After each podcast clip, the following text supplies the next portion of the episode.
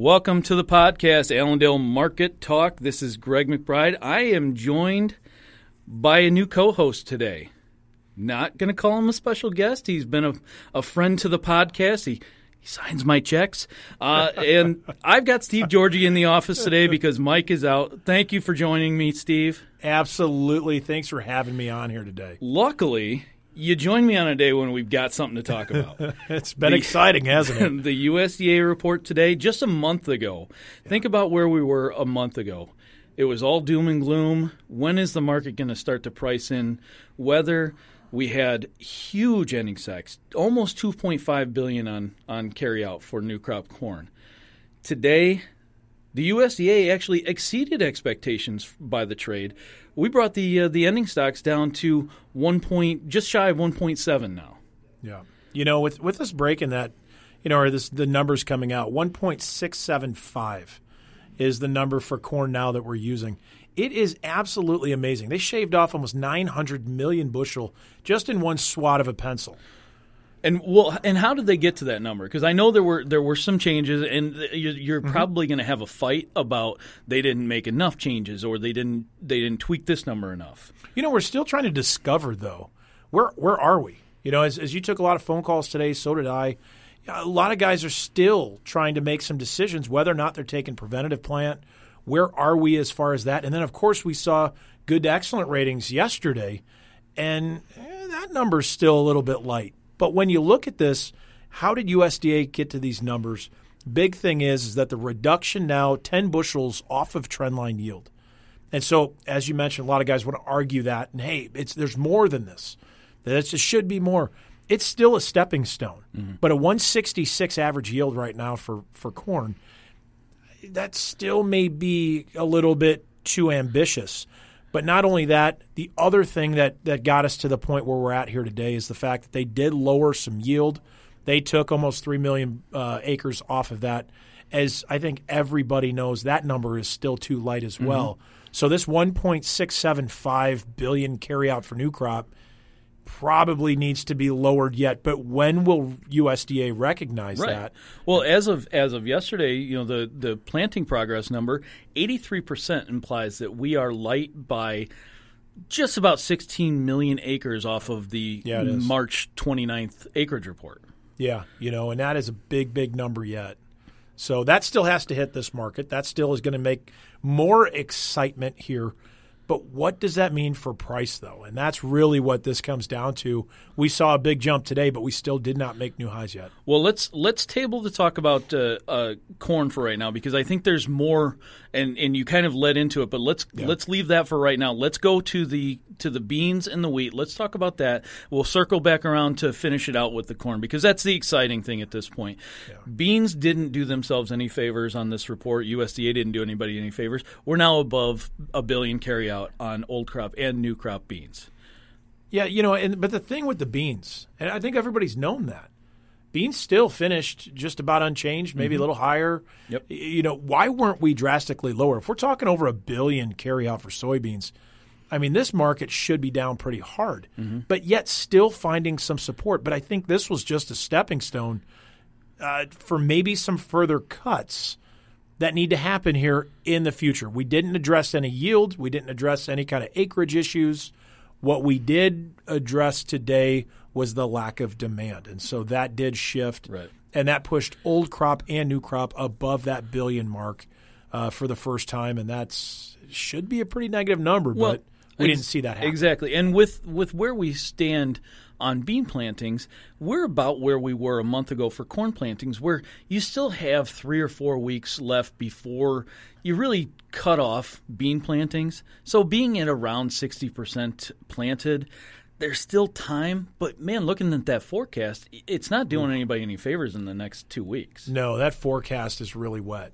The way it sits right now, the one to five day, inviting more rain, but it's the six to 10 day forecast. They had uh, a guy down in Missouri telling me this morning uh, that if they do end up getting these rains, some areas looking for close to eight to nine inches of rain. He called that a toad strangler, and that was one thing that I started laughing about. He goes, "Man, this is going to be this toad strangler," and that's something that yes, it's happening, but th- this is this is too much. On top of, if it's just a normal spring, though, Right. you know, we've seen a lot of big rains during spring, but now we're talking saturated soils already. We've got abundant supply of moisture already, Right. and now we're going to add more. This is going to create more of a problem on top of what we currently Well, have. Well, and and the other thing to think about here is beans are a light sensitive plant. yeah. If we're having all these storms and all these overcast days, and beans are just now getting out of the ground, it might be a little a little while before we really see those those beans take off if we don't get any real good light on them. You know, and, and this is where I think next week, now that we're over 50% planted for beans, we should end up seeing our first good excellent rating for soybeans next week. We saw what happened with corn. Corn sitting at 59% good to excellent. What does that mean for beans? And as we know, the conditions that beans are going in the ground aren't the most ideal conditions. Right. And not only that, on top of that, we've got some more weather issues coming. So you can't think that they're going to start off very good either. And so, as we were mentioning about these cuts that USDA were making today for corn, you've got to assume those cuts are still coming here for soybeans. And that's why we've got a little bit of support underneath these beans right now. Right. And then do you I mean, obviously with a friendly report out of the corn and you know, you could you could say wheat was definitely had had some friendly uh, friendliness to it. That probably helped to pull that uh, pull those beans off those lows and, and bring them back to you know a couple of cents higher. I think they finished you know a penny or so higher. But you know we've got we've got some concerns with demand. What Yeah. where do you see us do we do we get something done here at the end of the month as the as we roll around to the G20? Do you think that the the two presidents of you know the United States here and, and China over there are gonna get together and actually do something, or do you think this is just more of a let's take some pictures and then we'll we'll get back to actually working you know in a couple of months? I kind of feel, I mean, just my own opinion, but I feel like this G20 summit will be a big hype. Um, I don't believe anything is going to get done here. Yeah. Uh, I think they're going to kick the can on everything uh, as far as more of the, the, the trade relation between the U.S. and China. I don't see something getting done here at this point, um, but it's going to be a media frenzy. And the thing with the soybeans, though, as we continue to talk about trade and you continue to talk about uh, these issues with China, is that as that comes across the media, that is still has more of a negative tone than it does a positive tone. And so it doesn't matter if it's corn or beans or wheat, that negative tone that comes across still reminds us that we're in this we're in a trade war right now.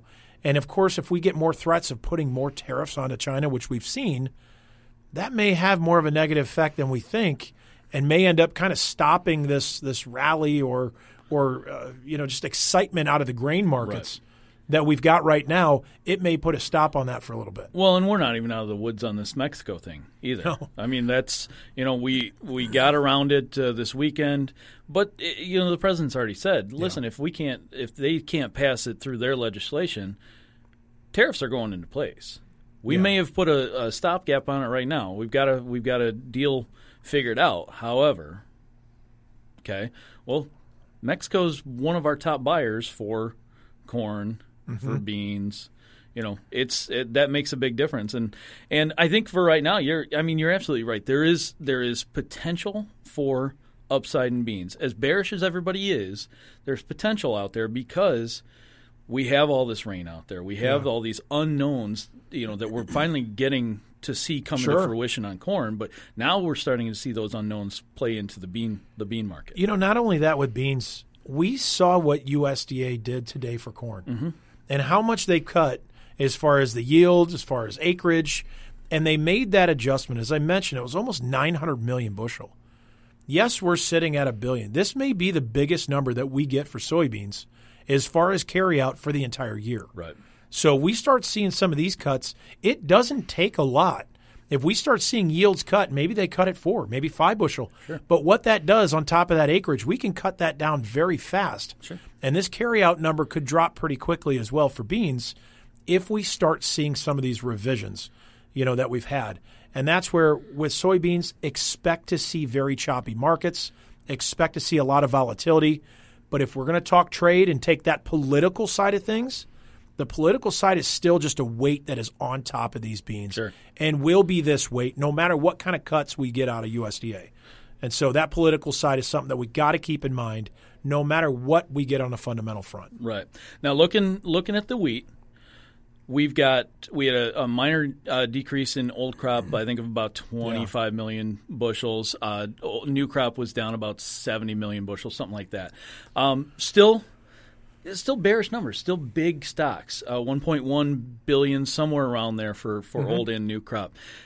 How much do you think we're going to see with issues as we move into the latter half of June, which starts this week already? Geez. Um, and as we head towards July, these guys are are you know shifting their focus from getting things planted to harvest. Yeah. What's what what's your thought there? Because there's been an awful lot of rain down in the wheat belt. You know, there's a, there's been a lot of rain, and there continues to look like there's even more rain coming. It doesn't seem like it's letting up, and so the big thing for for for wheat when we look at that, yes, massive amount of carryout. We've had this now for several years. Globally, we are not tight on any kind of wheat stocks, and so when we look at that, that is still a bearish scenario, yes. But what is going to happen now is we're going to get into more of a quality concern. And so the week after week, when we start seeing these quality numbers and condition numbers for wheat, that's going to be really important. Mm-hmm. And those types of numbers still could end up grinding this market higher, just on the sense that maybe our quality isn't quite there. Because then what do you do with it? Right. You know, but we still have seen demand pick up a little bit. That's where the shift had come in today. Mm-hmm. So demand has picked up a little bit for wheat. But if that demand can pick up, we know that when we look at some of these global numbers, uh, Russia's supply or going to be supply and what they're estimating has been getting smaller. And so maybe that'll boost our demand a little bit. But if we're starting to see quality concerns, that's not a good thing either. And so we got to find a spot for that. That could keep some support underneath this market. But the rain, no matter whether or not you're talking corn, beans, or now wheat, the rain is too much. And that could be supportive for all these markets. Sure. All right, let's go back to uh, to our conversation about corn because that's Yeah. you know that has been the number one topic of conversation for the last four weeks. Yeah. Uh, ever since we had the last USDA report, the following Monday we put in a uh, a key reversal and the market took off. Given today's numbers, what are we thinking as far as potential for this for this market? Are we going to think that we could see a five in front of this thing? Mm-hmm. What's the real the what's the realistic expectation for corn at this time? You know, Greg, you know just as much as I do. You know, we've got two crops still. Mm-hmm. You know, guys are getting real excited. And they're getting excited about this new crop number that it has to go up. And, and I mean, you're you're hearing some numbers out there that are just well, they're a lot higher than what we've seen for the last several years. But there is also there's a new crop issue, which we know, and now we've got an old crop problem too. We're sitting close to 2.2 billion carryout for old crop, and so now we're coming up to the end of July, Right. or the end of June. But these July contracts, anybody that's got a July basis contract needs to make some sales by the end of this month, mm-hmm. or have at least a price locked in by the end of this month. And so bankers now are looking at that, and Greg, they're saying, "Hey, get your bills paid." Well- Pay down some bills, make some sales, sell some of this cash corn. Have you heard some of the same things I have? You've got all these ethanol plants Yeah. uh, that are calling and saying, "Hey, we're going to go 15 over. We're going 25 over, 30 Mm-hmm. over," and they're still being turned down. I talked to a customer today that said they talked to uh, to their person over at uh, at Poet, and they'd seen five trucks that day. Yeah. Five trucks. That's that's not good. If everybody's saying, "Well, you know what? I've got it in the bin. Prices are going up. I'm just going to." I'm just going to close my eyes to it and put my blinders on because the prices are going up. Eventually, I'll I'll have enough that I can sell it. You know, mm-hmm. maybe it'll go up to 475 for old crop, and I can I can do something with that. Well, that's the hope, right? These Yeah, guys want to you want to hang on to it, They're hopium.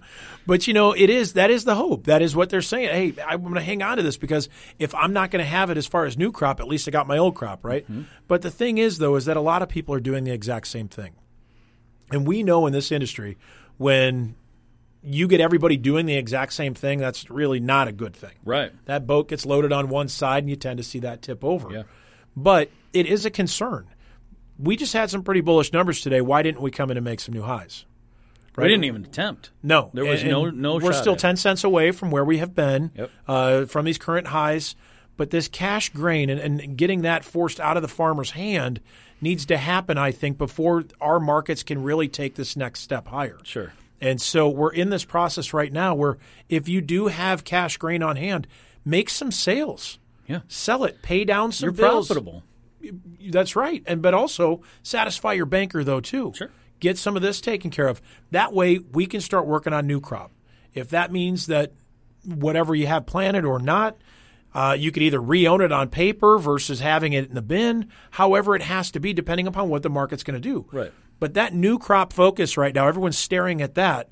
With old crop right now really being kind of at, at the front of it, but that's the big grill in the room right now because there is still 2.2 billion carry out of corn.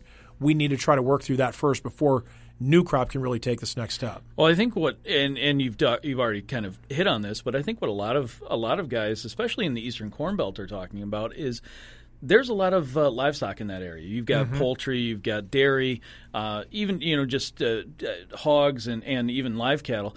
There, the concern is that.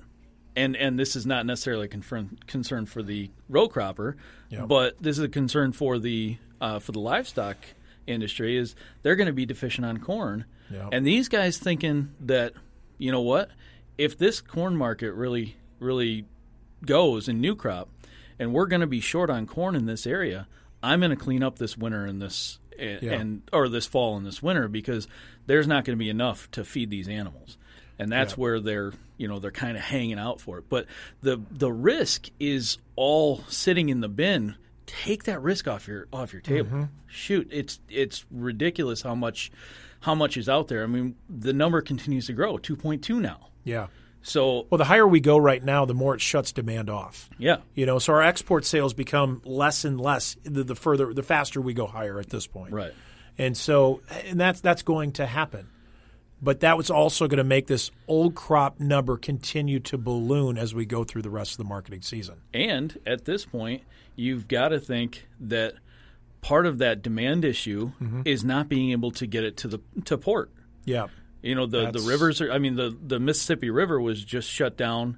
Uh, over by St. Louis, Yep. and I mean, you've got all sorts of river issues right now that you can't get down to to the Delta. Right. or whether it's going, you know, i there's been so much flooding in, in some of the plains that you can't even rail because Right. there's so much so much water out there. And the thing to remember is that if we can't move this grain and we can't we can't get rid of this grain, that's a problem. That means this grain is not worth as much. Yeah, That demand has become less, and so that is something that needs to be uh, very much aware of here as we move into the next few weeks with all this rain coming again. right. Well, let's uh, let's wrap it up, Steve. I definitely appreciate you stepping in for Mike today. Always good to have you on. I'm glad to be on today. I mean, like I said, you picked a great day to, to, A to lot to talk in. about. Yeah. Uh, you know, it's not it's not boring markets right now, and that's one of the things. You know, as we as we work through that uh, the end of winter and the beginning of spring, it was like, oh man, when are we going to finally do something? Well, Yeah. here we are. We're doing something. Let's get is. excited. Let's you know keep talking to your brokers. Uh, I want everybody to to join us uh, as we move forward. We do have some popular, fun guest hosts on coming up. Not just Steve. Steve is great. we love Steve. But we are going to have Machinery Pete. We've got a farmer uh, called the Millennial Farmer from Minnesota that's going to join us. We've got uh, we've got some more lined up. So this is going to be a great uh, a great summer. We're going to be talking uh, talking a lot of markets. We're going to be talking to uh, to some specialty people. Like I said, Machinery Pete will be on. We'll get a a feel of how things look from a younger farmer's perspective. And uh, we look forward to uh, having you on if uh, and listening to us. Uh, Steve, why don't you uh, do Mike's job and, and tell us uh, tell everybody how to get a hold of us. You can get a hold of us. You can either give us a call. We're always here at 800 262 7538. Online at allendale inc.com. But check us out on Twitter as well. We're very active on that too. So thanks again, though, guys, for having me on.